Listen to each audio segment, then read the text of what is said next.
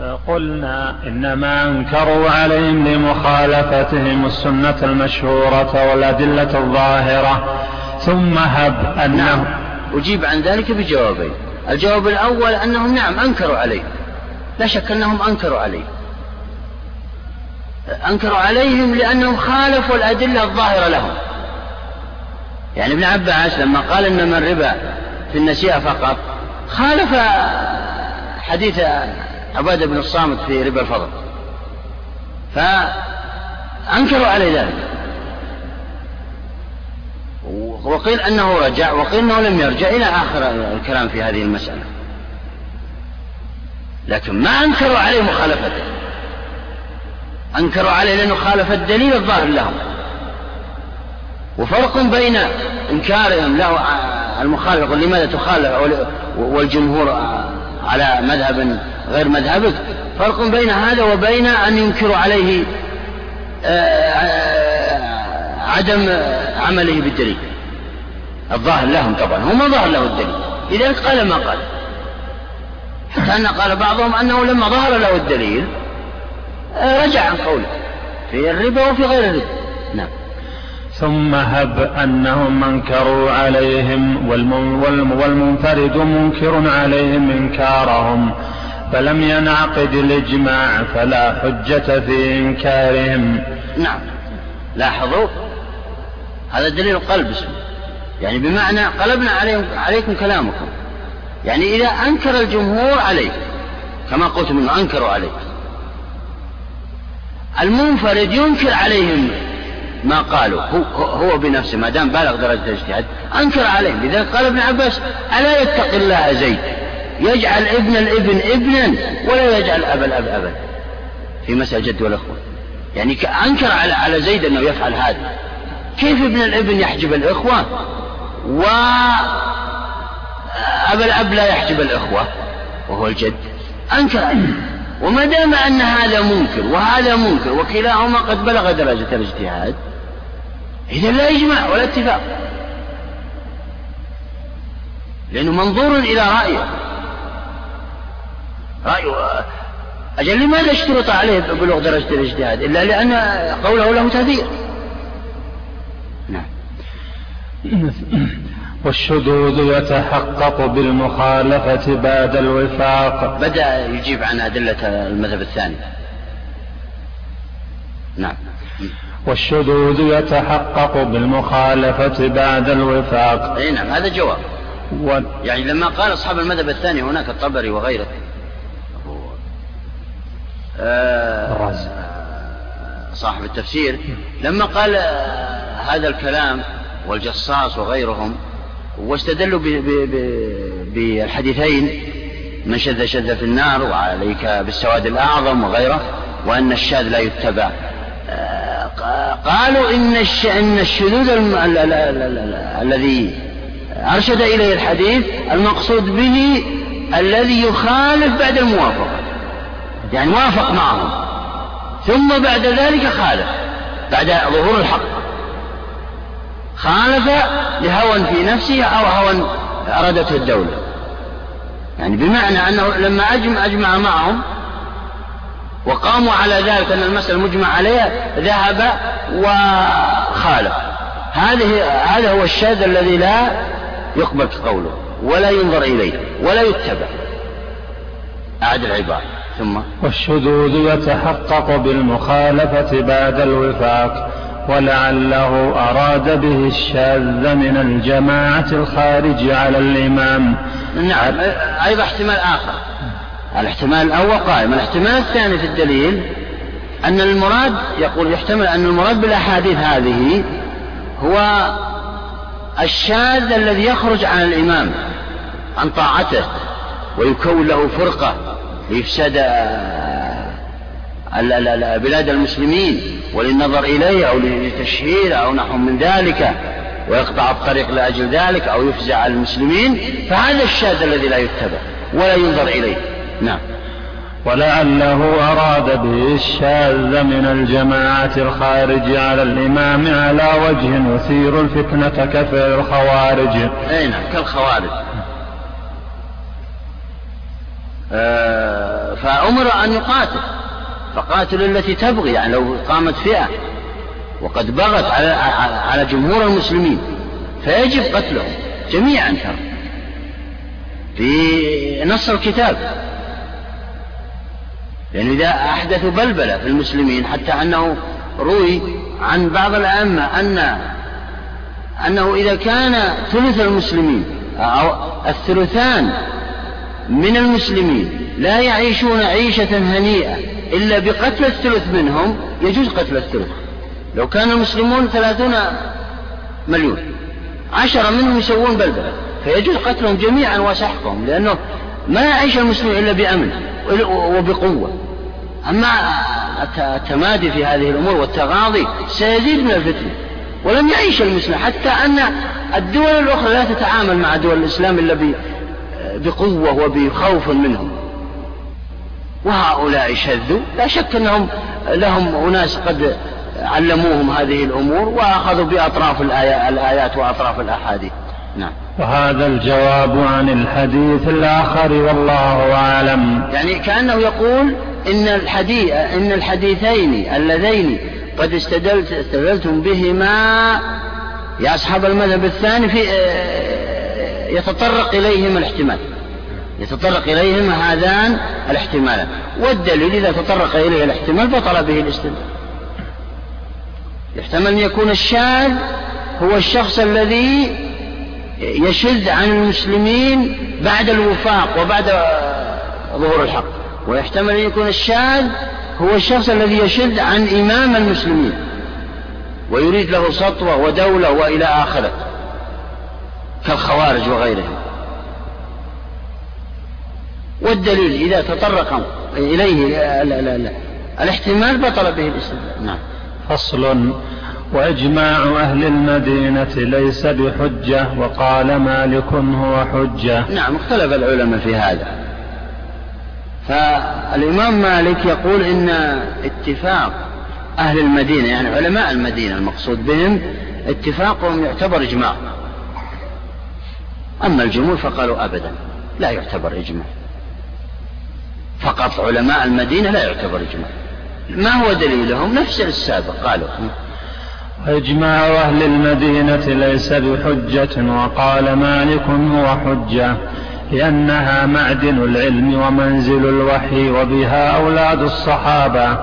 فيستحيل اتفاقهم على خلاف الحق وخروجه عنهم ولنا أن هذا هذا دليل الإمام مالك. يقول إن إجماع اتفاق أهل المدينة يسمى إجماع وحجة آه، وعلل وقال إن المدينة فيها مقر الصحابة وأولادهم. وهي مهبط كثير من الوحي. والصحابة وأولادهم الصحابة طبعا أخذوا الشريعة من في النبي صلى الله عليه وسلم ولقنوها أولادهم. فلا أو يبعد أن يبعد أن يقولوا غير الحق. يبعد أن يقولوا غير الحق. فلذلك اتفاقهم حجة وإجماع. نعم. ولنا أن العصمة تثبت للأمة بكليتها وليس أهل المدينة كل الأمة. هذا نفس الكلام السابق.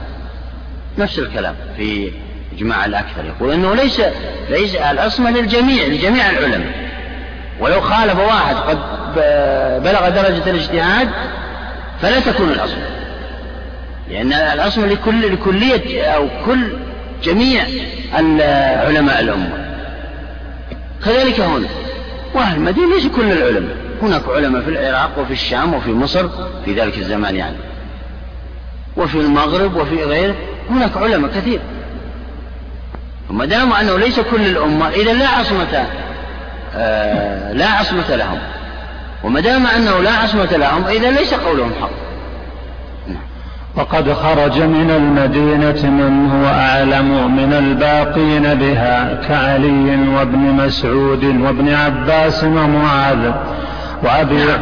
يقول يؤيد ذلك أنه ليس الباقين في المدينة هم أعلم الناس بل بل ظهر من المدينة كما تعلمون بعد وفاة النبي صلى الله عليه وسلم كثير من علماء الصحابة ومن أعظمهم كما سماهم علي وابن مسعود وابن عباس كل علي وابن مسعود ذهب إلى الكوفة وابن ابن عباس ذهب إلى الطائف وغيرهم ومعاذ ذهب إلى الشام وغيره فخرجوا ينشر الإسلام والمسلمين لينشر الإسلام على المسلمين. وعلى ويعلمون الدين على حقيقته. فليس الباقين بأعلم من الخارجين. نعم. كعلي وابن مسعود وابن عباس ومعاذ وأبي عبيدة وأبي موسى وغيرهم من الصحابة رضوان الله عليهم فلا ينعقد الإجماع بدونهم. وقوله وهم علماء من علماء الأمة في ذلك العصر أو في ما بعده يعني. نعم. وقوله يستحيل خروج الحق عنهم. هذا أراد أن يجيب عن كلام الإمام مالك. وقوله يستحيل خروج الحق عنهم. تحكم إذ لا يستحيل. تحكم. يعني كأنه تحكم الإمام مالك في هذا الكلام. يستحيل الخروج الحق عنه. والحقيقة ما قال هذا الكلام. الإمام مالك. ما قال يستحيل إنما قال يبعد عن خروج الحق عنه ولا قال يستحيل لذلك انتبهوا لكلام الأئمة والنقل لأن هذا الكلام ترى مأخوذ من الغزالي والغزالي الشافعي والأئمة الشافعية يعني يأخذون من مشايخهم وناظروا كثيرا من المالكية في في عصرهم فحصل ما حصل فالمهم أنه قال يبعد. أما قوله يستحيل لا شك أنه تحكم لا يستحيل مع مع وجود علماء غيره. نعم. إذ لا يستحيل أن يسمع رجل حديثا من النبي صلى الله عليه وسلم في سفر في سفر أو في المدينة ثم يخرج منها قبل نقله. نعم. وأنه قد يخرجون هؤلاء ومعهم من العلم ومن الأحاديث ما لم يروه على أهل المدينة. وقد ثبت هذا عن ابن مسعود وعلي أنه روى أحاديث في غير المدينة ومعاذ. حديث معاذ الذي أثبت فيه حجية القياس والرأي وهو أن النبي صلى الله عليه وسلم لما بعثه إلى اليمن قال بما تقضي؟ قال بكتاب الله قال فإن لم تجد. قال بسنة رسول الله قال فإن لم تجد. قال أجتهد رأيي ولا آل وصوب النبي صلى الله عليه وسلم. هذا رواه معاذ لأصحابه في الشام.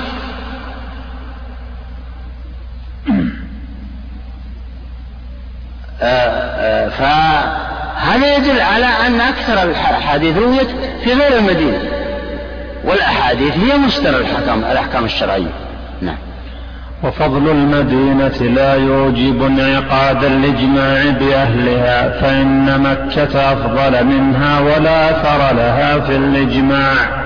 وكأنه الآن يجيب عن سؤال مقدر أو اعتراض مقدر الاعتراض هو يقول إن إن المدينة لها فضل.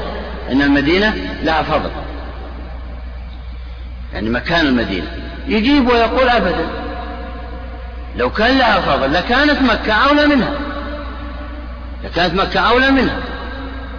وكان أهل مكة إجماعهم إلى الحجة ولم يقل أحد بأن بأن إجماع أهل مكة حجة. نعم. ولأن إجماع أهل المدينة لو كان حجة لوجب أن يكون حجة في جميع الأزمنة. ولا خلاف في أن قولهم لا يعتد به في زماننا فضلا عن أن يكون إجماعا. إيه. يعني كثر الفساق في عام 605 وفي عام 684 في المدينة المنورة في عهد القراف في عهد أو في ابن قدامة 620 نعم. وما قبله. كذلك في العصر السادس أثناء حياة الغزالي فيقول أهل المدينة الآن ليسوا بحجة قولهم ولا ينظر إليه فضلا أن يكون إجماعا. والحكم الشرعي كما تعلم القاعدة الأصولية ينبغي أن إيش؟ أن تكون في جميع الأزمنة إلى قيام الساعة. ليس في عصر الإمام مالك فقط الحجة فيه كذا. وقال بعض المالكية إن الإمام مالك يقصد أنه في عصره فقط. نظر إلى علماء الأمة وإذا بأكثرهم في المدينة وأخذ منهم وأفتى على بناء على ما رووا له إلى آخره. أما بعده فقد فسد فسدت العصور وأتى المدينة أناس ليسوا من أهلها وإلى آخره. فصل. واتفاق الأئمة الخلفاء الأربعة ليس بإجماع. وقد نقل عن أحمد رحمه الله ما يدل على أنه لا يخرج عن قولهم إلا قول غيرهم. نعم. إن اختلف العلماء باتفاق الخلفاء الأربعة. الخلفاء الأربعة ها؟ نعم. أي نعم. هل هو هل يسمى إجماع يجب على جميع الصحابة وجميع من جاء بعدهم يتبع قولهم؟ الجمهور يقول أبدا ليس بإجماع. أما رواية عن الإمام أحمد يقول أنه يعتبر إجماع ولا يترك قولهم إلى قول غيرهم ولا يترك قولهم إلى قول غيرهم أعد رواية الإمام أحمد. وقد نقل عن أحمد رحمه الله ما يدل على أنه لا يخرج عن قولهم إلا قول غيرهم. إلا ما بالله نعم. ما يدل على أنه لا يخرج عن قولهم إلى قول غيرهم. نعم. وهذه الرواية ضعيفة جدا يا شيخ. ما أدري هذا فهم من بعض الحنابلة للإمام أحمد. فهم بعيد بعيد جدا. حتى أنه روى عنه أنه ينكر القياس وينكر وينكر. الإمام أحمد. هذا أفهام أنا ما أدري من أين تأتي إما أن من عبارات رواه رواها تلميذ من تلامذته آه لم يتأكد من العبارة أو نحو من ذلك وإلا الإمام أحمد جميع فتاوي الصادرة عنه فيما قرأناها ورددناها لم يشر إلى هذا القول هذه لا من قريب ولا من بعيد وكثير من ما يحصل هذا. فلذلك يجب تنقيح الروايات الصادرة عن الأئمة هذه. نعم.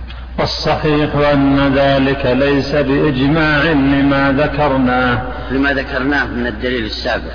أن العصمة لكلية الأمة وليست لبعض الأمة والخلفاء الأربعة بعض من الأمة. فلا تقوم الحجة بقول بقولهم من حيث أنه إجماع أنه إجماع وإلا هو حجة قولهم لكن ليس بإجماع. الإجماع غير الحجة آه، الحجة يمكنك أن تتبعها وتتبع غيرها قول صحابي يعني يعتبر. لو اتفق الأئمة الأربعة الخلفاء الأربعة يسمى قول صحابي يدخل في قول الصحابي. وقول الصحابي اختلف العلماء فيه هل هو حجة وليس بحجة. ولكن لا يعتبر إجماع. وبإمكانك تخالف قول الصحابي وبإمكانك تعمل به. أما الإجماع لا يمكن أن تخالفه. هذا أثر الخلاف هنا. كذلك أثر الخلاف هناك في في إجماع أهل المدينة. نعم. وكلام أحمد رحمه الله في إحدى الروايتين عنه يدل على أن قولهم حجة ولا يلزم من كل ما هو حجة أن يكون إجماعا. نعم يقول لما دققت واستقرأت واستقرأت كلام الإمام أحمد وجدته أنه يقول إنه حجة والحجة ليست الإجماع تختلف. الحجة قد يأتي لك هذا العالم ويقول يجوز في الأمر كذا وعنده حجة وذاك العالم يقول أن الحكم فيها كذا وعنده أيضا حجة. أنت تختار. هذا أو هذا إذا كان العالمان متساويين في الرتبة في العلم والورع وإلى آخره. نعم. مسألة مسألة. ظاهر كلام أحمد رحمه الله أن انقراض العصر شرط في صحة الإجماع وهو قول بعض الشافعية.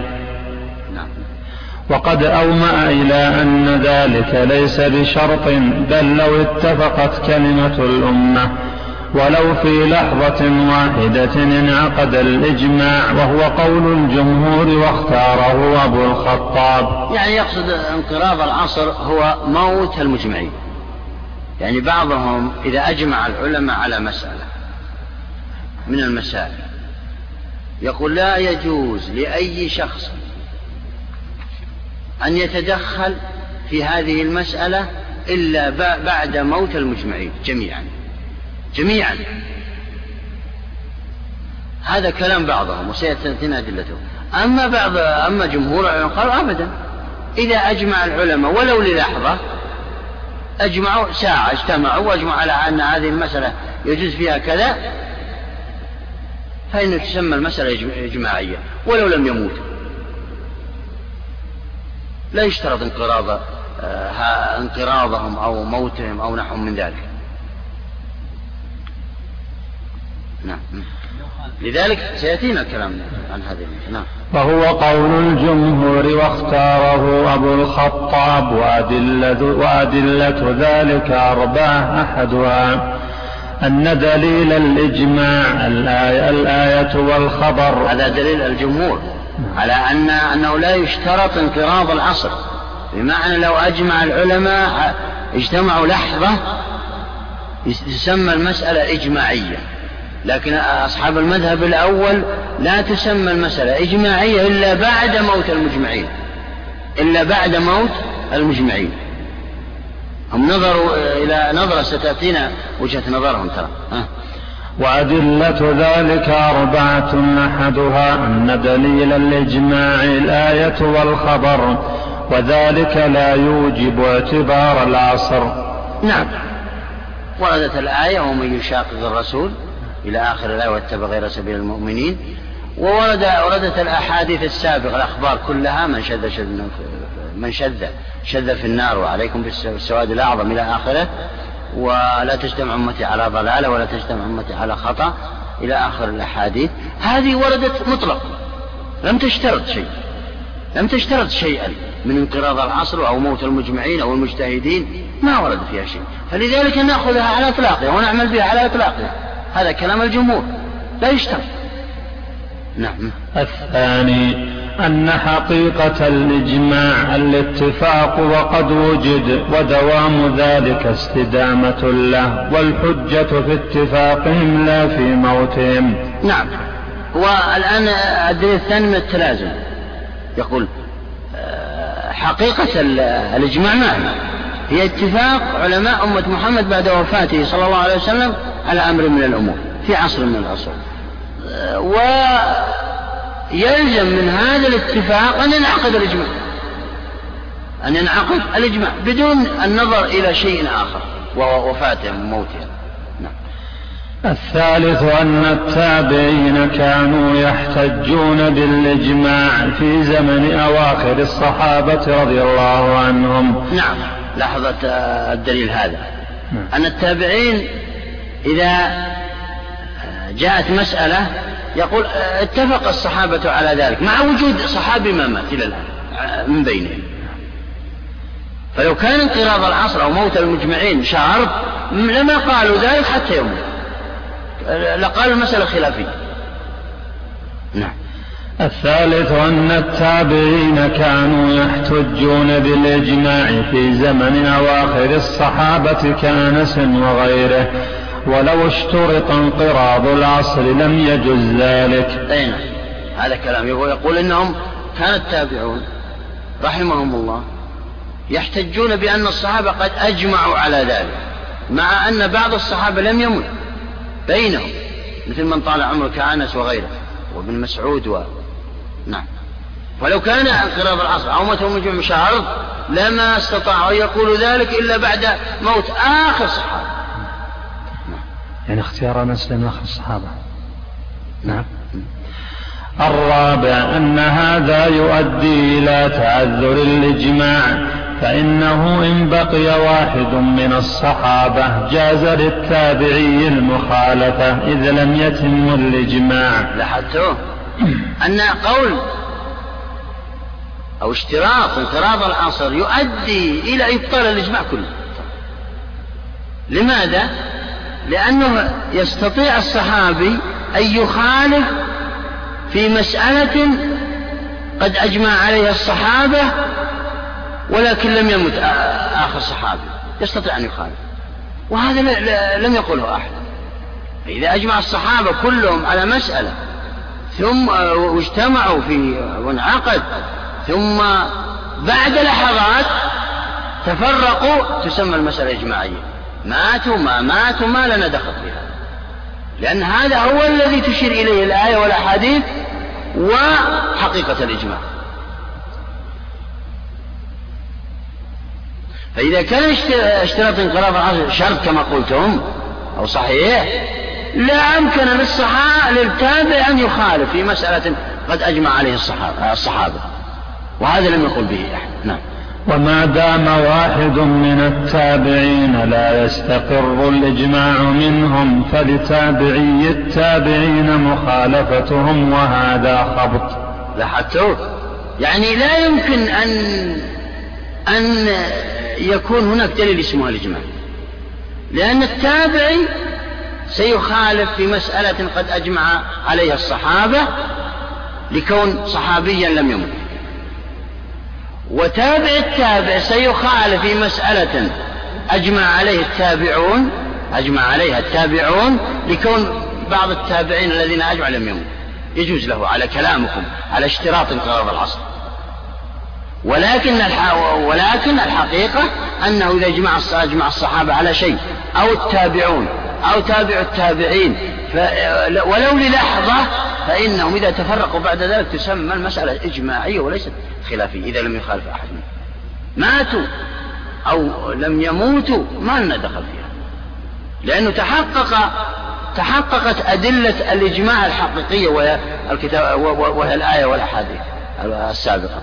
وتحقق أيضا حقيقة الإجماع. نعم. ووجه الأول. نعم.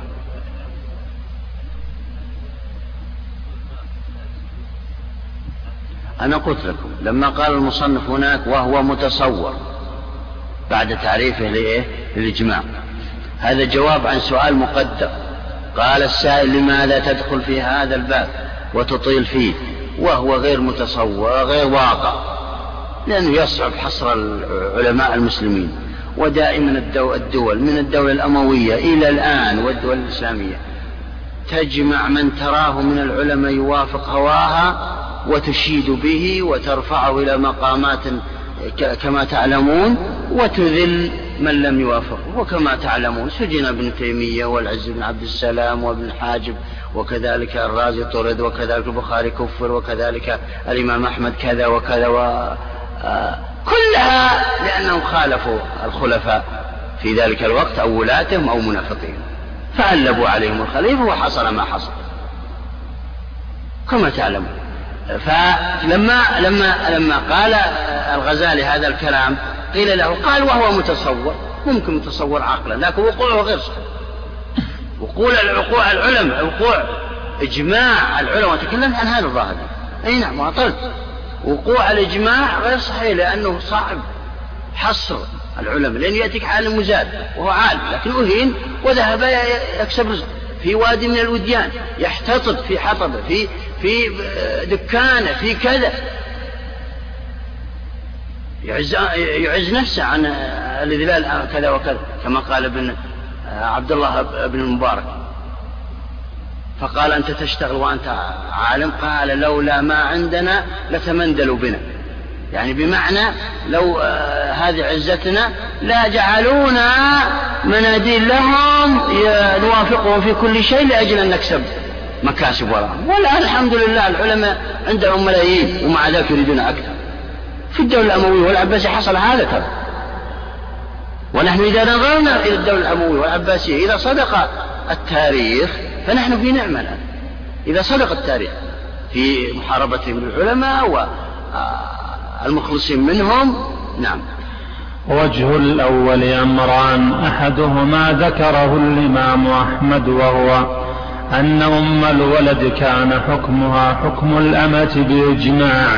ثم اعتقهن عمر رضي الله عنه وخالفه علي رضي الله عنه بعد موته. أي نعم.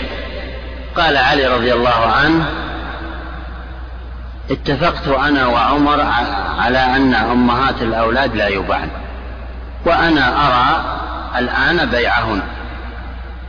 فقال عبيدة السلماني رأيك مع رأي عمر أقرب إلينا انظروا يكلم الخليفة. بهذا الكلام. هذا هؤلاء الذين يعني انتصر الإسلام والمسلمون بهم. وهددوا أعظم الدول. لا يقول إمام من الأئمة هنا أو منافق من منافقي الدول هذا الكلام وعرضه واحد لسحق هو وعائلته. نعم. وحد الخمر وحد الخمر ضرب كما قال بعض الصحابة لعمر. لما قال لما اعتلى عمر المنبر فقال اسمعوا وأطيعوا. فقام رجل من الصحابة فقال لا لا سمع لك ولا طاعة إلا إذا لا سمع لك ولا طاعة إلا إذا أخبرتنا من أين لك هذا الثوب الطويل الجديد.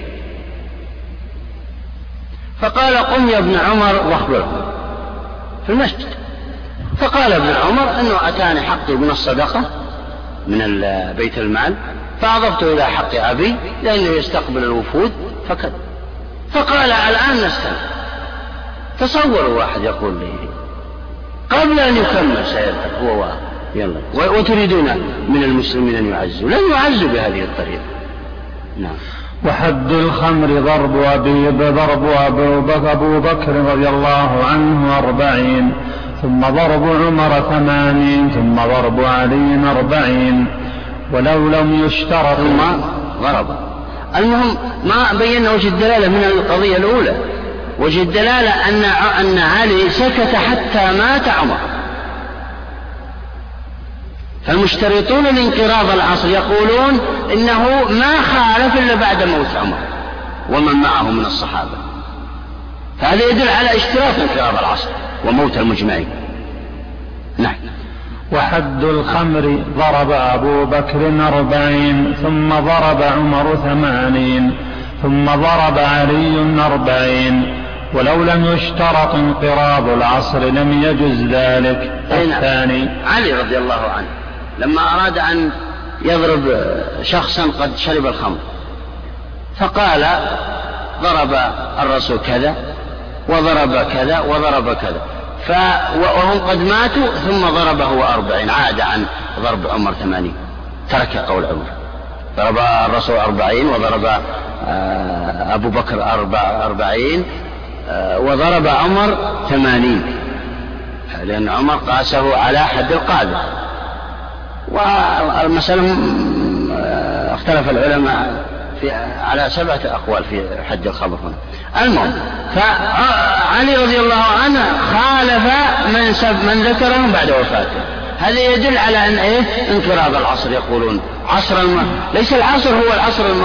المعروف القرن. عصر المجتمعين يعني.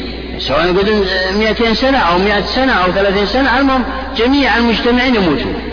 ثم تحل آه ثم تكون المسألة خلافية بعد وفاته آه مسألة إجماعية بعد وفاته. فهنا يقول أصحاب المذهب الأول وهم المشترطون للانقراض العصر يقول لم يخالف إلا بعد وفاته. هذا يدل على اشتراط. نعم. الثاني أن الصحابة لو اختلفوا على قولين فهو اتفاق منهم على تسويغ الخلاف. والأخذ بكل واحد من القولين. فلو رجعوا إلى قول واحد صارت المسألة إجماعا ولو لم يشترط انقراض العصر لم يجز ذلك لأنه يفضي إلى خطأ أحد الإجماعين. لاحظ هم قالوا الآن في هذه المسألة قول مخالف بالحقيقة لكن هم استدلوا به. يقولون إذا اختلف الصحابة على قولين. ابن عباس قال إن الجد يحجب الاخوه وزيد قال إن ومعه جمهور الصحابة إن الجد إن الإخوة يرثون مع الجد. ما في قول ثالث. هذا يدل على أنهم أن الصحابة كلهم مجمعين على هذين القولين. وعلى أن العام يجوز له أن يقلد ابن عباس ويجوز له أن يقلد زيد. تسويغ الخلاف. يعني بمعنى لا لا يجوز قول ثالث. ها؟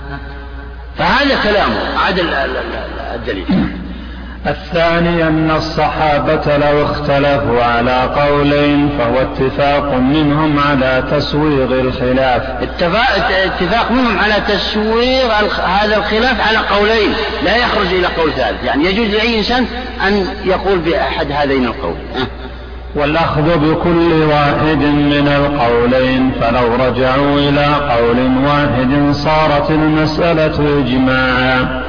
ولو رجع الصحابة واجتمعوا على قول واحد صارت المسألة إجماعا على قول واحد نعم. ولو لم يشترط ولو لم يشترط انقراض العصر لم يجز ذلك لأنه يفضي إلى خطأ أحد الإجماعين. فإن قيل نعم.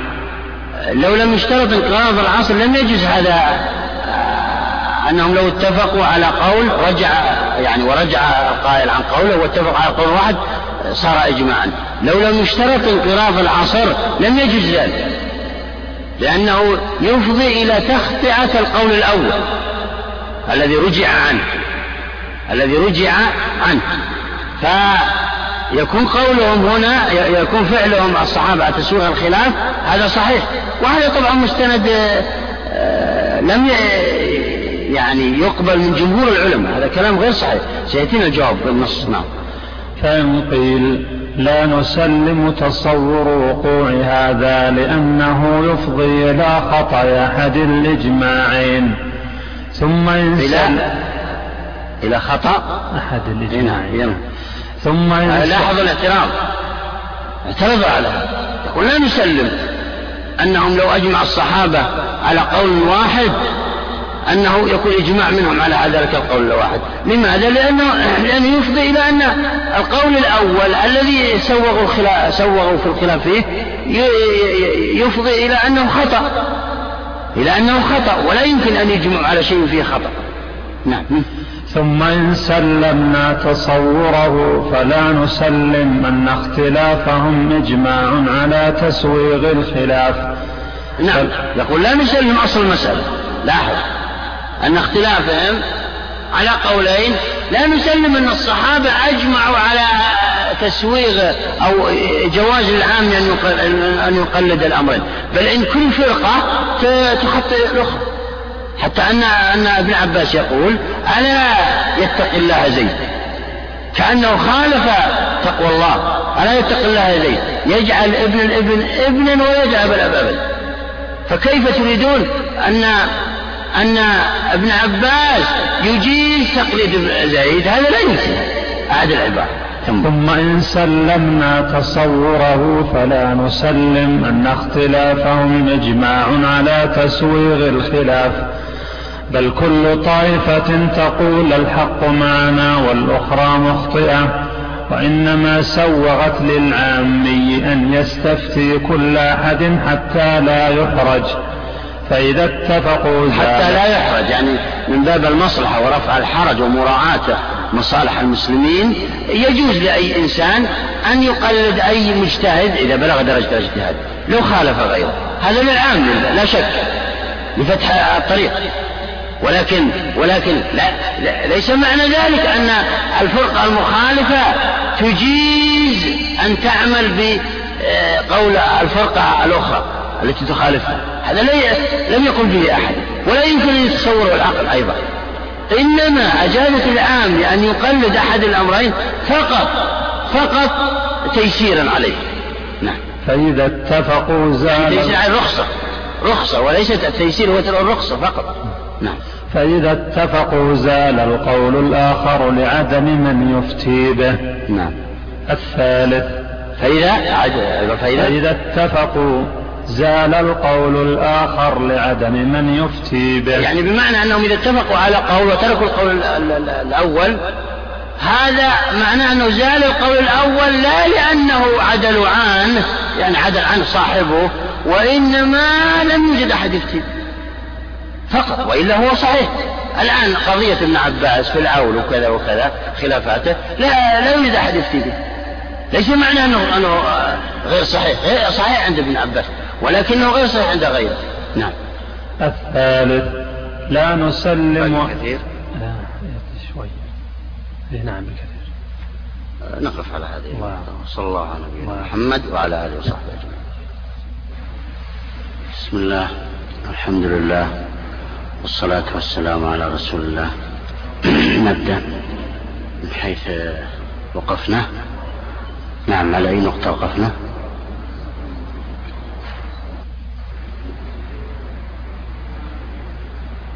نعم. نعم في مسألة هل انقراض العصر شرط في صحة الإجماع؟ بمعنى إذا أجمع الصحابة على قول على شيء على حكم من الأحكام يعني. فليس لمن بعدهم أن يخالفوهم إلا بعد وفاة جميع المجمعين. أم لا؟ قال المصنف ظاهر كلام الإمام أحمد أن هذا شرط وهذا مذهب بعض الحنابلة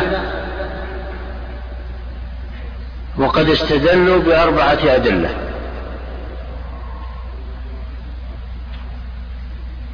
أما ظاهر مذهب الإمام أحمد فقد استدل عليه بأمرين. أولهما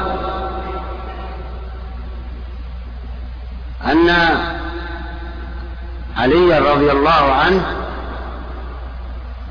قد اجتمع هو وعمر على أن أمهات المؤمنين لا يبعن.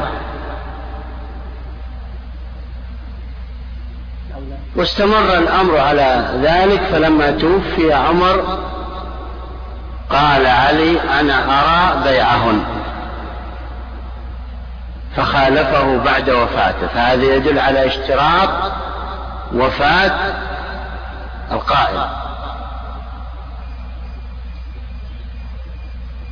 أما الثاني ففي جلد شارب الخمر.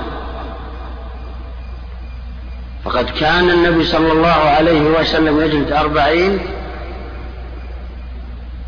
وأبو بكر يجلد أربعين وعمر جلد ثمانين.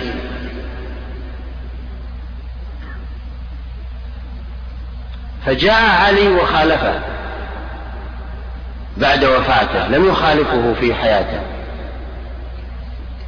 فقال جلد الرسول وجلد أبو بكر وجلد آه، عمر وعثمان. ثمانين. فلم يخالف علي لم يخالف عمر وعثمان إلا بعد وفاتهما. فهذا يدل على أنه شرط. هذا مضى كله تكلمنا عنه. نعم. بسم الله الرحمن الرحيم والحمد لله رب العالمين وصلى الله وسلم على نبينا محمد وعلى آله وصحبه أجمعين. أما بعد فقال المؤلف رحمنا الله تعالى وإياه الثالث لا نسلم أن إجماعهم بعد الاختلاف إجماع صحيح. قلنا هذا متصور عقلا. نعم. لما ذكر أدلة أصحاب المذهب الأول وهو ظاهر مذهب الإمام أحمد المخالف للجمهور طبعا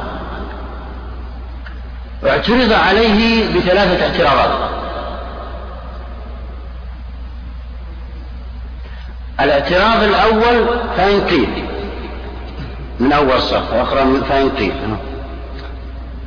فإن قيل لا نسلم تصور وقوع هذا لأنه يفضي إلى خطأ أحد الإجماعين. نعم. يقول أصحاب المذهب الأول وهو ظاهر كلام الإمام أحمد أن اختلاف الصحابة على قولين فقط هذا يدل على إجماعهم على أنه يجوز الأخذ بكلي قول القولين لأي واحد؟ يجوز له أن يأخذ بأي واحد من القولين. المعترض يقول لا نسلم ذلك. لأن كل طائفة كما سيأتي تعتقد خطأ قول الطائفة الأخرى. الثاني الاعتراض الثاني حتى نرتبها ثم تأتي الأجوبة. نعم. ثم إن سلمنا تصوره فلا نسلم أن اختلافهم إجماع على تسويغ الخلاف بل كل طائفة تقول الحق معنا والأخرى مخطئة وإنما سوغ وإنما سوغت للعامي أن يستفتي كل أحد حتى لا حتى لا يحرج. فإذا اتفقوا زال القول الآخر لعدم من يفتي به.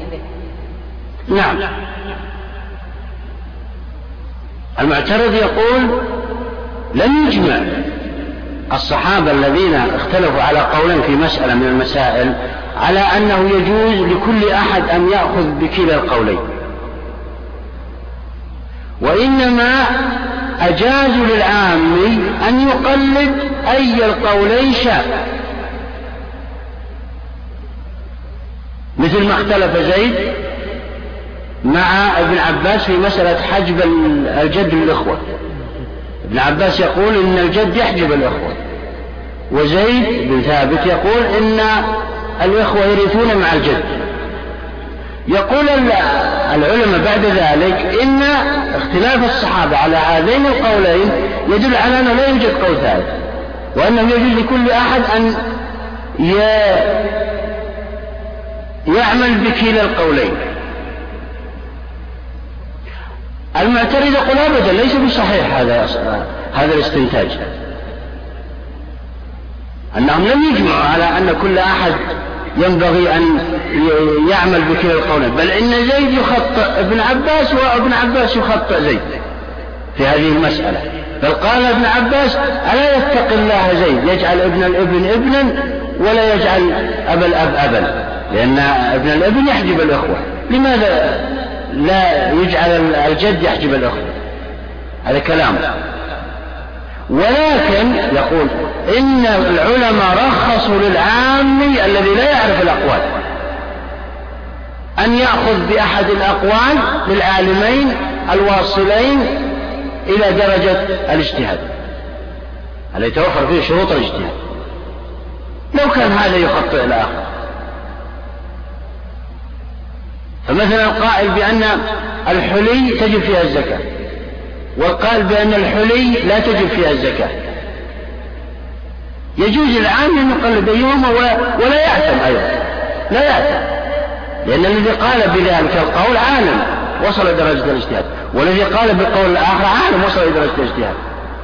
المقلد الذي لا يعرف الأدلة يجوز له. لذلك دفعا للحرج كما قال المصنف هنا أجيز للعام فقط. أما لأي أحد لا لا يجوز أن يأخذ بأحد القولين إلا إذا ثبت له ترجيح. نعم. الثالث لا نسلم أن إجماعهم بعد الاختلاف إجماع صحيح. قلنا. نعم. يقول لا نسلم أن إجماعهم بعد الاختلاف إجماع صحيح. يعني بمعنى أنهم اختلفوا على قولين. ثم بعد مدة أجمعوا على قول واحد فقط. يقول المعترض لا نسلم ذلك. ليس إجماع لأنه يؤدي إلى أن القولين أو أن أحد القولين اللذين قد أجمعوا عليهما وأنه لا ثالث لهما أحدهما خطأ. إذا اجمعت الأمة على خطأ في فيما قبل. هذا كلام سيأتي الجواب عن ذلك. فمثلا اختلف الصحابة. ابن عباس يقول يجوز متعة النساء. وجمهور الصحابة يقول لا يجوز. حصل الإجماع الاختلاف هنا وأجمع على أنه لا يجوز لا يوجد قول ثالث. روي عن ابن عباس أنه رجع عن قوله. لما سمع من أحد الصحابة أنه قال رخص لنا في المتعة ثلاثا ثم نهينا عنها رجعوا إذا ابن عباس انضم إلى جمهور الصحابة. إذا أصبح قول واحد. هذا المعترض يقول لا ليس هذا إجماع. بعد الاختلاف. لا يوجد إجماع بعد الاختلاف.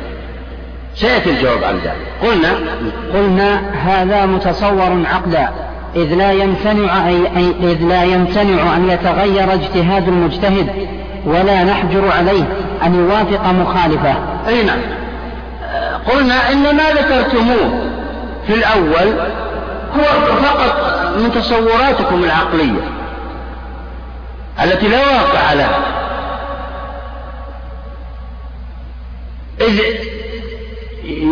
يتصور عقلا وواقعا أن الإنسان يرجع إلى قول إلى قول الجمهور فيما بعد. قد يخالفهم أولا ثم بعد ذلك يرجع إلى قولهم لبيان الأدلة أو نحو من ذلك. واطلاع على بطلان دليله. هذا لا مانع منه. وقد حدث للصحابة وللتابعين ولمن جاء بعدهم إلى يومنا هذا أن الإنسان يرجع عن قوله وهذا دليل على علمه إذا رجع عن قوله دليل على على أنه يتقي الله في هذا. لا يضير أن يقال أنه أخطأ في الأول ثم رجع. نعم. فمن ذهب إلى تصحيح النكاح بغير ولي لما لا يجوز أن يوافق من أبطله. إذا ظهر له دليل بطلانه. أي نعم. هذا جمهور الحنفية يقولون بأنه يجوز للمرأة الرشيدة أن تزوج نفسها. الرشيدة طبعا. بغير ولي. يقول المصنف لما لا يجوز لأي واحد من القائلين بذلك من الحنفية أن يرجع إلى قول الجمهور وقد فعلوا ذلك. أكثر أو كثير من الحنفية رجعوا عن قولهم في هذا وذهبوا إلى قول الجمهور أن الولي يشترط في النكاح لأنه أعرف بمعادن الناس من المرأة وقد تغر المرأة وقد وقعت مفاسد كثيرة وقد وقعت مفاسد كثيرة نتيجة أن المرأة تزوج نفسها. ولا تعتمد على وليها في ذلك. يسأل ويدقق ويحقق. فلما رأوا المفاسد رجعوا عن قوله. نعم. وإذا انفرد الواحد عن الصحابة رضي الله عنهم كانفراد ابن عباس رضي الله عنهما في مسألة العون لما لا يجوز أن يرجع إلى قولهم. نعم. لا لا مانع من أن يرجع ابن عباس إلى قوله. في مسألة العون أو غيرها من المسائل. وقد رجع في مسألة النسيئة ومسألة المتعة. رجع ابن عباس إلى قول الصحابة. لا ربا كان ابن عباس يعتقد أنه لا ربا إلا في النسيئة. لا ربا إلا في النسيئة. فلما روي له الحديث أن ربا الفضل وغيره من الأمور آه، وجد فيها الربا وقد نهى عنه النبي صلى الله عليه وسلم رجع إلى قوله لما روي له حديث الصرف نعم.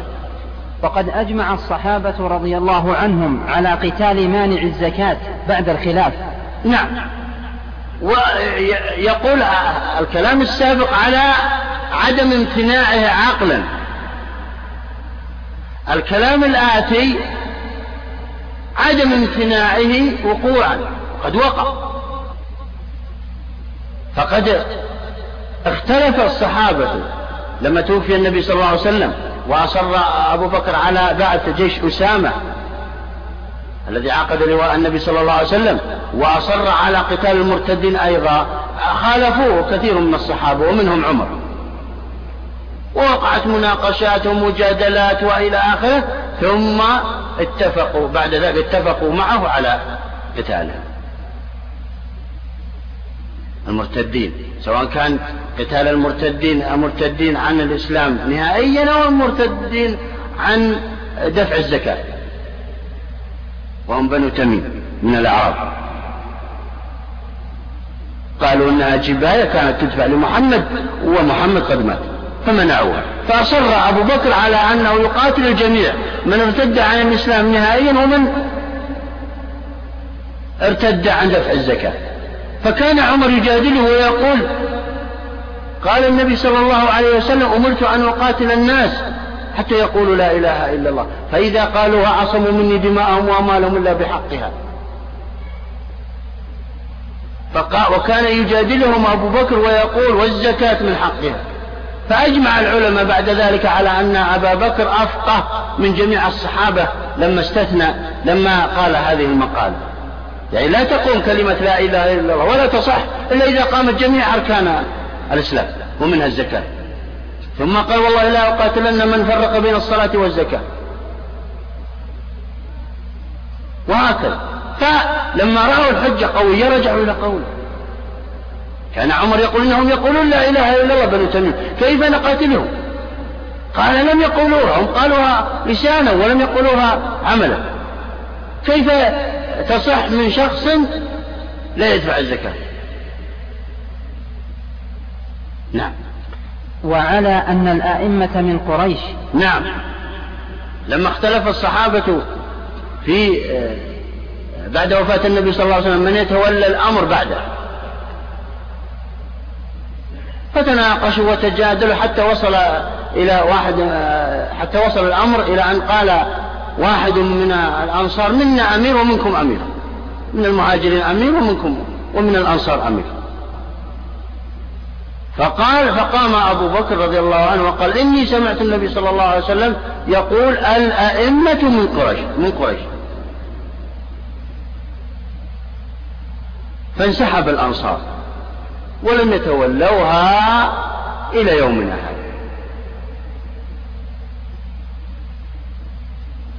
عملا بهذا الحديث. فأجمعوا على نعم. بعد الاختلاف. نعم.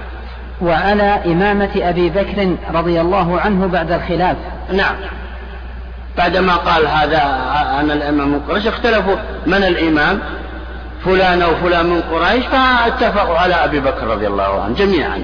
ولم يخالف علي كما روي أو ترويها الشيعة دائما. نعم. ولا خلاف في تجويز ذلك. أنه قال رضيه كان غائبا. علي رضي الله عنه كان غائبا. فلما علم بأن الناس قد بايعوا أبا بكر قال رضيه رسول الله صلى الله عليه وسلم لديننا. أفلا نرضاه لدنيانا؟ يشير إلى أن النبي صلى الله عليه وسلم لما مرض قدم أبا بكر. مروا أبا بكر فليصلي بالناس. ولا خلاف في تجويز ذلك في القطعيات فما المانع منه في الظنيات؟ أي نعم يعني بمعنى أن الأشياء قطعية اختلفوا قبلها ثم اتفقوا قطعا على هذا الشخص. لم يخالف لم يوجد فيه ظن. فإذا كان يتفق يتفقون بعد الاختلاف في القطعيات فمن باب أولى أن يتفقون بعد الاختلاف في الظنيات والأدلة ودلالتها. نعم. ومنع ذلك بناء على تعارض الإجماعين. ينبني على أن الإجماع تم في بعض العصر وهو محل النزاع فكيف يجعل دليلا؟ اي نعم. يعني لما من منع أصحاب القول المخالف أن يجمعوا أن يكون إجماعا صحيحا بعد الخلاف هم بنوا على إجماعهم الذي لم يصح أصلا. فكيف فإذا بني الدليل على شيء باطل يكون هو باطل. ما بني على الباطل فهو باطل. نعم. والثاني غير صحيح فإنه لا اختلاف في أن فرض المجتهد في المسائل المجتهد فيها ما يؤديه إليه اجتهاده. وفرض المقلد تقليد أي المجتهدين شاء. وأما الثالث فدليل نعم. أما الثاني ما هو الثاني؟ قوله هناك ثم إن. اقرأ الاعتراض الثاني. هو الثاني غير صحيح. لا لا. الاعتراض نفسه. فإن قيل ثم ذكر سطرا بعد ذلك فإن قيل أول السطر. ولا خلاف في تجويز ذلك في القطع. الذي بعده؟ فإن قيل تقرأ. فإن قيل لا نسلمه. فإن قيل لا نسلم تصور وقوع هذا لأنه يفضي إلى خطأ أحد الإجماعين. هذا الأول. الثاني قال لا لا أقرأ أقرأ. ثم إن سلمنا تصوره. هذا الثاني. الذي يريد أن يجيب عنها الآن. ها؟ ثم إن سلمنا. أقرأ. ثم إن سلمنا تصوره فلا نسلم أن اختلافهم إجماع على تسويغ الخلاف. نعم. أقرأ, أقرأ الجواب والثاني؟ والثاني غير صحيح.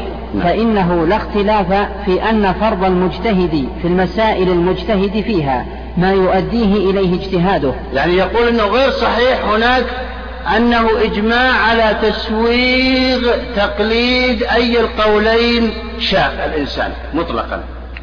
وإنما هم رخصوا وإنما العلماء رخصوا لأي مقلد لا يعرف الأدلة أن يأخذ بأي القولين. أما الذي آه، يعرف الأدلة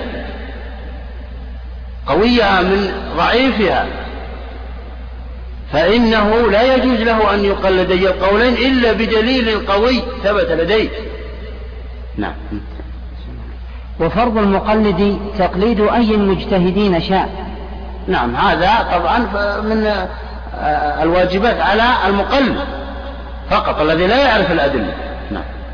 والثالث فدليله إجماع الصحابة على خلافة أبي بكر رضي الله عنه. الثالث اقرأ الثالث هناك. الثالث لا نسلم أن إجماعهم بعد الاختلاف إجماع صحيح. هذا قول الثالث لا يسلم أن الإجماع بعد الاختلاف إجماع صحيح. المجيب يقول هنا هذا غير صحيح. كلامكم غير صحيح.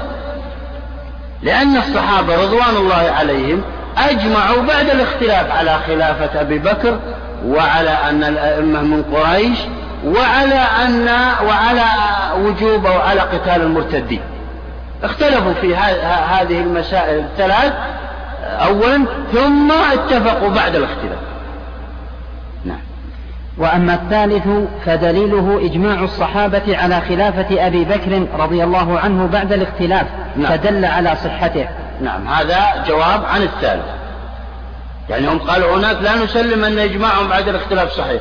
نقول هنا بل نسلم وقد وقع في هذه الثلاث في هذه المسائل الثلاث أنهم اختلفوا في قتال المرتدين أولا ثم أجمعوا على قتالهم. أنهم اختلفوا على من هو الخليفة بعد النبي صلى الله عليه وسلم ثم اتفقوا على أبي بكر. أنهم اختلفوا من يتولى الإمامة من قريش أو من الأنصار ثم اتفقوا على أنه من قريش. نعم. مسألة. إجماع أهل كل عصر حجة كإجماع الصحابة. إيه نعم. اتفقوا اتفق العلماء على أن إجماع الصحابة حجة. على أن إجماع الصحابة حجة سواء كان إجماعا صريحا أو إجماعا سكوتيا. لكنهم اختلفوا في إجماع من بعدهم من التابعين. ف نعم ذهب داود. خلافا لداود. وقد أومأ أحمد رحمه الله إلى نحو من قوله. اي نعم. داود يقول الظاهري داود الظاهري يقول وتبعه ابن حزم وغيره من الظاهرية يقولون بأنه لا إجماع إلا إجماع الصحابة فقط. أما إجماع من بعدهم فلا يعتبر ولا نحتج به. إنما هي أقوال علماء فقط. لا يسمى إجماعا أو ما الإمام أحمد إلى هذا هذا القول. بقوله كما روي عنه من ادعى الإجماع فقد أخطأ وفقد كذب. الإجماع بعد الصحابة يعني. نعم. ووجهه أن الواجب اتباع سبيل المؤمنين جميعا. ووجه قول داود يعني قول الظاهرية. نعم. ووجهه أن الواجب اتباع سبيل المؤمنين جميعهم. والصحابة وإن ماتوا لم يخرجوا من المؤمنين ولا من الأمة. أي نعم. استدل بالنص. ومن يشاقق الرسول من بعد ما تبين له الهدى ويتبع غير سبيل المؤمنين. نوله ما تولى ونصله جهنم وساءت نصير ويتبع غير سبيل المؤمنين. يقول إن ال هنا استغراقية. جميع المؤمنين ينبغي أن يتفقوا على هذا القول. والصحابة من المؤمنين. فكيف يتفق التابعون على شيء والصحابة ليسوا معهم؟ ماتوا يعني. إذا ما اتفقت ما اتفق جميع المؤمنين. إذا لم يصدق عليه تعريف الإجماع وهو اتفاق علماء أمة محمد بعد وفاته. هذا تعريف الإجماع. والصحابة من العلماء فإذا لم ينطبق عليه هذا التعريف إذن لا إجماع. كذلك الأمة. لا تجتمع أمتي على خطأ لا تجتمع أمتي على ضلال. إن الصحابة من من الأمة. فكيف يحصل إجماع بدونهم؟ يقولون إذا لا إجماع بعد الصحابة. هذا هذا زعمهم. هذا دليلهم. نعم. ولذلك لو أجمع التابعون على أحد قولي الصحابة لم يصل إجماعا. نعم. هذا بناء على قولهم إذا أجمع التابعون على أحد قولي الصحابة لا, لا يكون إجماعا لأن لأن القائل بالقول الثاني مات وهو من الأمة. إذا لا يسمى إجماع. نعم. هذا بناء على قولهم نعم. ولا ينعقد الإجماع دون الغائب فكذلك الميت. ومقتضى هذا قياس. دليلهم القياس. وقد أفسدوا على أنفسهم. قالوا كما أن العالم الغائب الحي لكنه غاب لا ينعقد الإجماع بدونه فكذلك لا ينعقد الإجماع بدون المي... العالم الميت. واضح؟ القياس؟ الجامع أن نبين أركان القياس الأصل العالم الغائب الحي الغائب. الفرع العالم الميت. العلة الجامعة بينهما الغياب في كله. يقولون كم والحكم كما أنه لا ينعقد الإجماع بدون عالم حي موجود. وغاب لا ينعقد الإجماع يكون فكذلك الميت لا ينعقد الإجماع بدونه. والصحابة قد ماتوا إذا لا ينعقد إجماع بدونهم. هذا استدلوا بالقياس. وهم لا يقولون بحجية القياس أصلا. فماذا يقال لهم؟ تكرر علينا هذا. يقول إذا كنتم لا تقولون بحجية القياس فإن, هذا فإن هذا الدليل يبطل لماذا؟ لأنكم أبطلتم أصل, أصل الدليل. نعم. ومقتضى هذا ألا ينعقد الإجماع أيضا للصحابة. لكن لو اعتبرنا ذلك. ومقتضى هذا. كأنه يس... كأن هذا اعتراض على قولهم. هم أتوا باعتراض. يقول قد يقول قائل إن هذا يفضي ويؤدي إلى عدم انعقاد الإجماع للصحابة. لماذا؟ لأن بعضهم مات قبل الآخر. لأن بعضهم مات قبل الآخر. بعضهم مات متقدم وبعضهم متأخر وبعضهم متوسط في الزمن. ها. ومقتضى هذا؟ ومقتضى هذا أن لا ينعقد الإجماع أيضا للصحابة لكن لو اعتبرنا ذلك لم ينتفع بالإجماع. لم ينتفع بالإجماع. فاعتبرنا قول من دخل في الوجود دون من لم يوجد. أو نقول الآية والقدر. نعم. يعني يقصد إنه لما اعترض هذا المعترض وقال حتى آه هذا يؤدي إلى عدم انعقاد الإجماع من الصحابة أيضا. لأن بعضهم مات قبل الآخر. فمصعب مثلا لما مات متقدم رضي الله عنه وهو من علماء من العلماء آه، من علماء الصحابة إذا لا ينعقد إجماع من بعده من الصحابة. أجابوا عن ذلك وقالوا إن مقصودنا هو الموجودين من الصحابة أثناء حدوث الحادثة. الموجودين من الصحابة أثناء حدوث الحادثة إذا أجمعوا على شيء فإنه يكون إجماع. ها عاد العبارة. لكن لكن لو اعتبرنا ذلك لم ينتفع بالإجماع فاعتبرنا قول من دخل في الوجود دون يعني يقولون لو اعتبرنا هذا الاعتراف بمعنى أنه أن بعض الصحابة مات قبل بعض. إذا انهد انهدم دليل الإجماع نهائيا. لأنه لا, لا الصحابة مات أكثر بعضهم في أول زمن الصحابة بعد وفاة النبي صلى الله عليه وسلم مباشرة وبعضهم تأخر وبعضهم متوسط الوفاة في الزمن. إذا انهدم دليل الإجماع. يقول لكن قصدنا من هذا أنه يعتبر الموجودين أثناء حدوث الحادثة من الصحابة. نعم. لكن. لو اعتبرنا ذلك لم ينتفع بالإجماع. لم ينتفع بالإجماع يعني زال الإجماع. خلاص انتهى. نعم. فاعتبرنا قول من دخل في الوجود دون من لم يوجد.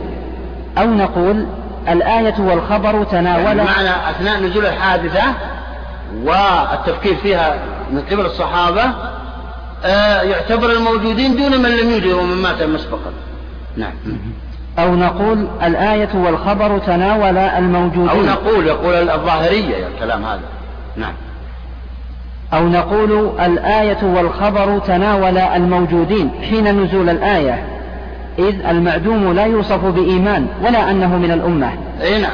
يعني بمعنى أن الآية لما ويتبع غير سبيل المؤمنين أو حديث لا تجتمع أمتي على ضلالة. اعتبر الموجود أثناء نزول هذه الآية أو أثناء الاستدلال بها لحادثة أو أثناء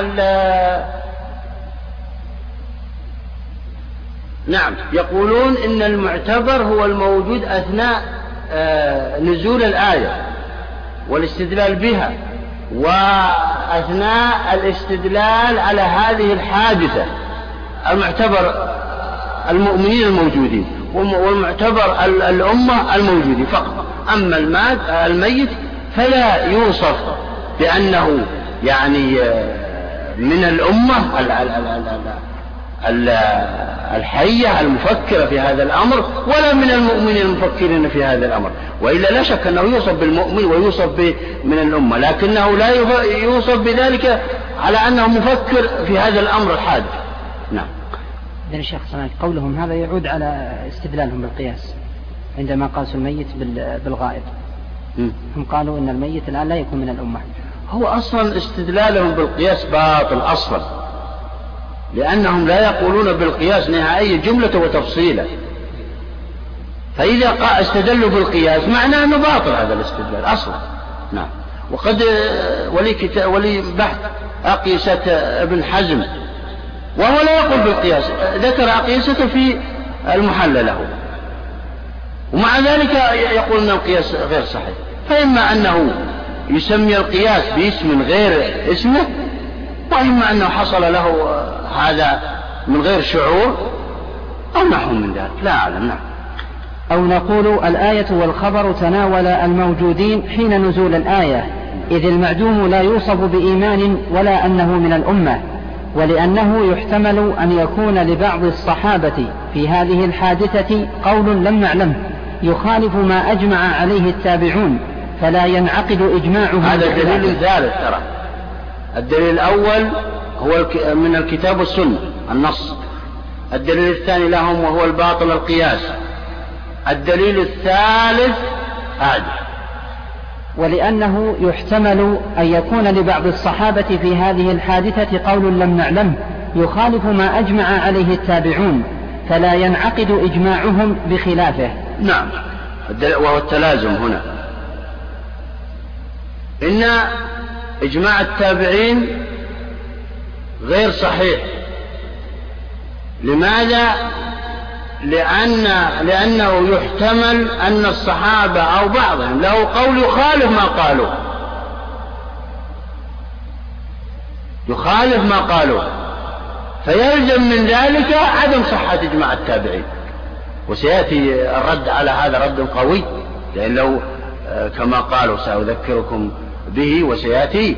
يقولون لو أننا أطعنا أو قبلنا الاحتمالات التي يقولها كل شخص ما سلم لنا دليل لا من قريب ولا من بعيد. نعم. ولنا ما ذكرناه من الأدلة. ولنا. يقصد الجمهور. هذا بدأ بأدلة الجمهور على أن إجماع التابعين ومن جاء ومن جاء بعدهم يسمى إجماعا وهو حجة كإجماع الصحابة. لا فرق بينهم. يقول. لا فرق بينهم. نعم.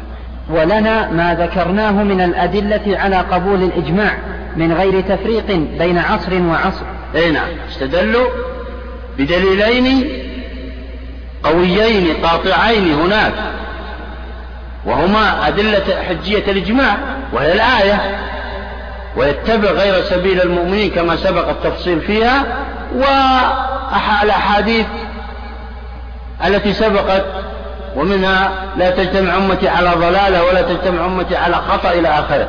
فهذه الأدلة دلت على حجية الإجماع بدون تفريق بين الصحابة والتابعين ومن جاء بعدهم إلى يومنا هذا إلى قيام الساعة. إلى قيام الساعة. ما فرق. ما ذكرت أن الصحابة يختصون بالإجماع. فتخصيصكم للصحابة بأنه بأنهم يختصوا بالإجماع تخصيص بلا مخصص. تخصيص للعام بلا مخصص وتقييد للمطلق بلا مقيد وهذا لا يجوز ولا يقبل نعم. والتابعون إذا أجمعوا فهو إجماع من الأمة ومن خالفهم ومن ومن خالفهم سالك غير سبيل المؤمنين ويستحيل بحكم العادة. شذوذ الحق عنهم ويستحيل بحكم العادة شذوذ الحق عنهم. هذا الدليل الثاني. الدليل الأول كما قال الكتاب والسنة كما سبق أن ذكرناه. وأنهم من الأمة ومن المؤمنين. فكيف يخرجون عن أن إجماعهم حق وأنه دليل قاطع وأنه حجة؟ هذا إخراج بلا مخ بلا بلا دليل. كما قلنا نعم. الدليل الثاني لهم ويستحيل بحكم العادة شذوذ الحق عنهم مع كثرتهم كما سبق. أي نعم. يعني بمعنى أن أن التابعين ومن جاء بعدهم إلى قيام الساعة إذا أجمعوا على شيء إجماعا صريحا أو إجماعا سكوتيا فإنه يستحيل خروج الحق عنهم. وأنهم يجمعون على شيء باطل. كما كما يقال هذا الأمر في الصحابة. لا فرق بين التابعين ترى وبين من جاء بعدهم إلى قيام الساعة وبين الصحابة في هذا الأمر يعني. لأن كل منهم يجمع لأن كل منهم آه، ينظر إلى المسألة بتفكير وعلم واجتهاد. لا فرق بينهم في هذا. أما مسألة آه، فضل الصحابة هذا هذا فضل لصحبة النبي صلى الله عليه وسلم فقط. أما العلم لا يختلفون. حتى أن الإمام الشافعي يقول كيف أحتج بقول شخص لو عاصرته لحاججته؟ يعني لا ألغمت الحجة. وكثير من العلماء ردوا على بعض الصحابة أقوالهم إذا اجتهدوا. ليست حديث الحديث يختلف. بعضهم يخلط بين قول الصحابي وبين الحديث الذي يرويه الصحابي. هذا غير صحيح انتبهوا.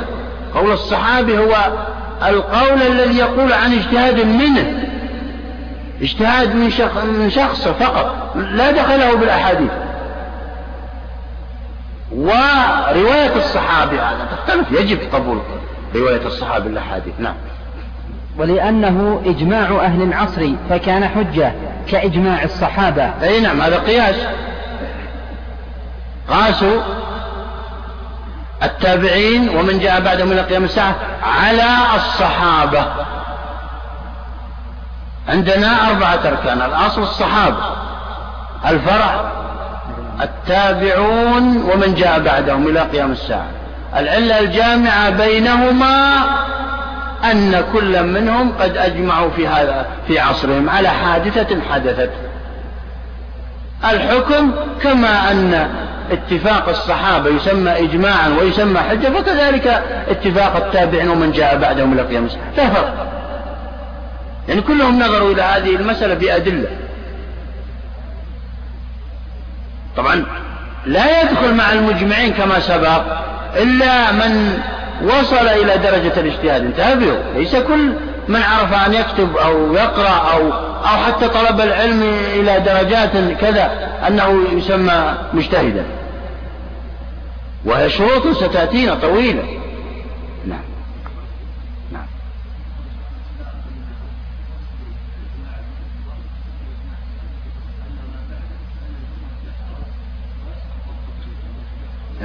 اي نعم هذا كلام صحيح. ويصعب ضبط الإجماع الصريح. هو نص انتبهوا. دائما يكرر العلماء هذه المقالة ترى. ويذكرها الحنفية كثيرا هذا الكلام ذا وأنت تعلمون أن ابن تيمية متأثر بالحنفية إلى درجة يعني غريبة. لذلك يكررون هذه العبارة. لذلك قال الإمام أحمد وهذه مأخوذ من مقالة الإمام أحمد من أدعى الإجماع فقد كذب.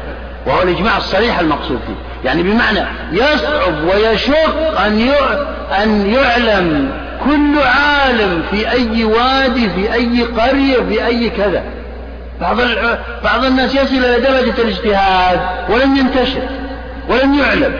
تعلمون أن الدولة الأموية والعباسية والدول تتحدث تجمع عندهم من يوافقها في مصالحها فقط وتسميهم علماء هي الآن والمسألة موجودة وتسميهم علماء لكن العلماء الحقيقيين أو أكثرهم لا ينظرون إليهم وينسونهم ويحاولون تجاهلهم. لئلا يبينوا للأمة خطأ خطأ هذه الدولة وأمرائها ووزرائها آه، وغير ذلك من الأمور. لذلك من من فعلهم لهذا إلى الآن والإسلام في تدني.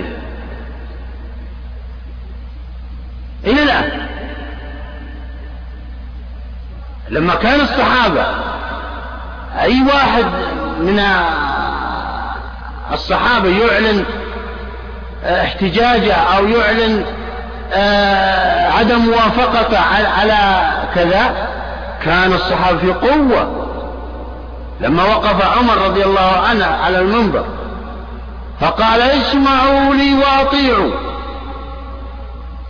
فقال عبيدة السلماني لا سمع لك يا أمير المؤمنين ولا طاعة إلا إذا أخبرتنا من أين لك هذا الثوب الطويل الجديد. انظر. يعني أنت تأخذ من بيت المال وتعطينا نحن ثياب كذا وكذا. فقال قم يا ابن عمر. يعني يا ابن عبد الله. وأخبره. فقام بين الناس وقال إني أعطيته حقي من بيت المال ما أصابني لأجل أنه يستقبل الوفود إلى آخره. فقال عبيدة الآن نسمع ونطيع. طيب هؤلاء الذين العجوز التي أوقفت عمر وردت عليه وهو يخطب الناس ويقول بدون تحديد كذا. المهورة ونحو من ذلك وكذلك وغيره وغيره. هذا هو الإسلام الذي رجع الأرض كلها.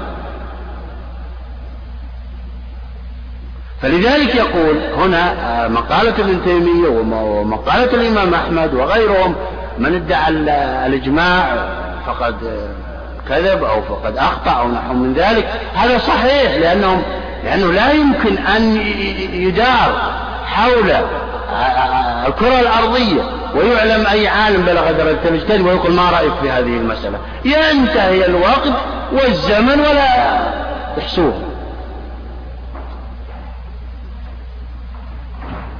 لذلك الذين الآن يجتمعون حول الدولة لا يسمون مجمعين. يعني إذا أصدروا قرارا أو حكما شرعيا. يسمى اجتهاد جماعي. وفرق بين اجتهاد الجماعي وبين الإجماع. ترى الاجتهاد الجماعي أن يجتمع من بلغ درجة الاجتهاد. طبعا في تصور من جمعهم. ويصدرون قرارا في هذا الأمر. أما الإجماع لا يختلف. لكن الإجماع الموجود هو الإجماع السكوتي وهو أن يبرز عالم من علماء الأمة. رأيه في مسألة ويصبر زمنا سيأتينا إن شاء الله ويصبر زمنا بحيث كل شخص من العلماء الآخرين يفكر في هذا الحكم. هل هو صحيح أو غير صحيح؟ نحو من ذلك فإذا سكتوا بعد ذلك معنى ذلك أنهم موافقون على رأيه. هذا يسمى إجماع سكوتي وسيأتينا إن شاء الله. نعم.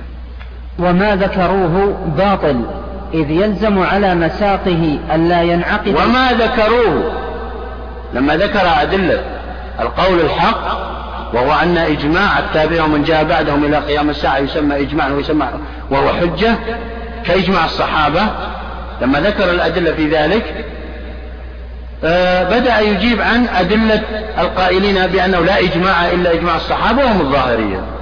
نعم. وما ذكروه باطل إذ يلزم على مساقه ألا ينعقد الإجماع بعد موت من مات من الصحابة رضي الله عنهم في عصر النبي صلى الله عليه وسلم وبعده. نعم. يعني بمعنى هدموا دليل الإجماع. إذا لا, لا, لا داعي للاحتجاج به في الفقه ولا في الأصول. ولا داعي لقراءته ولا لشرحه ولا لبيانه. يعني انتهى انتهت حاجته في انتهاء موت الصحابة. نعم. إذ يلزم على مساقه ألا ينعقد الإجماع بعد موت من مات من الصحابة في عصر النبي صلى الله عليه وسلم وبعده بعد نزول الآية كشهداء أحد واليمامة. ولا خلاف في أن إيه، حتى حتى ينهدم الإجماع بين عصر أو في عصر الصحابة. فبعضهم مات كما قلت فيما سبق مات قبل الآخر. إذا وهو من الأمة وهو من المؤمنين. إذا هدموا كلامهم في كلامهم كما أشار إليه الاعتراض الذي ذكروه وأجابوا عن إجابة ضعيفة. نعم. ولا خلاف في أن موت في أن موت واحد من الصحابة لا يحسم باب الإجماع. وكما بطل يعني على لا لا خلاف بيننا وبينكم يعني بين الجمهور وبين الظاهرية. أن أن واحدا من الصحابة لو مات يجمع الصحابة الباقون على إيه؟ على حادثة حدثت. ولا يقال إنه قد يكون عنده رأي آه، يخالف هذا الإجماع. أنتم ما قلتوا هذا. فإذا كان فإذا كان كنتم لا تقولون هذا في هذا الأمر أو في هذه الحالة فقولوه في التابعين. نعم.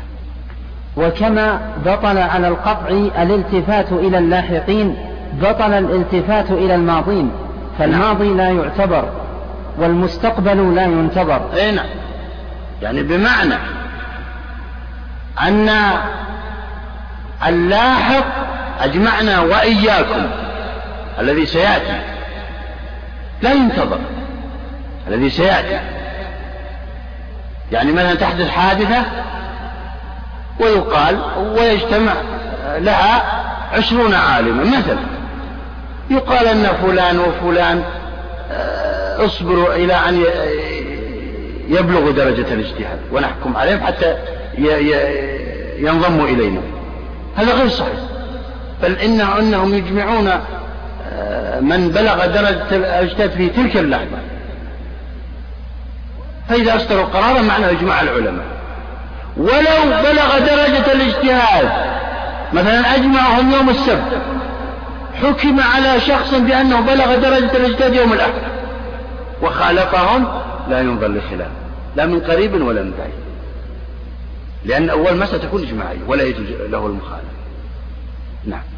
وأن وصف كلية الأمة حاصل لكل الموجودين في كل وقت ويدخل في ذلك الغائب لأنه ذو مذهب. أي نعم. يقول إن الكلية المشترطة لجميع الموجودين من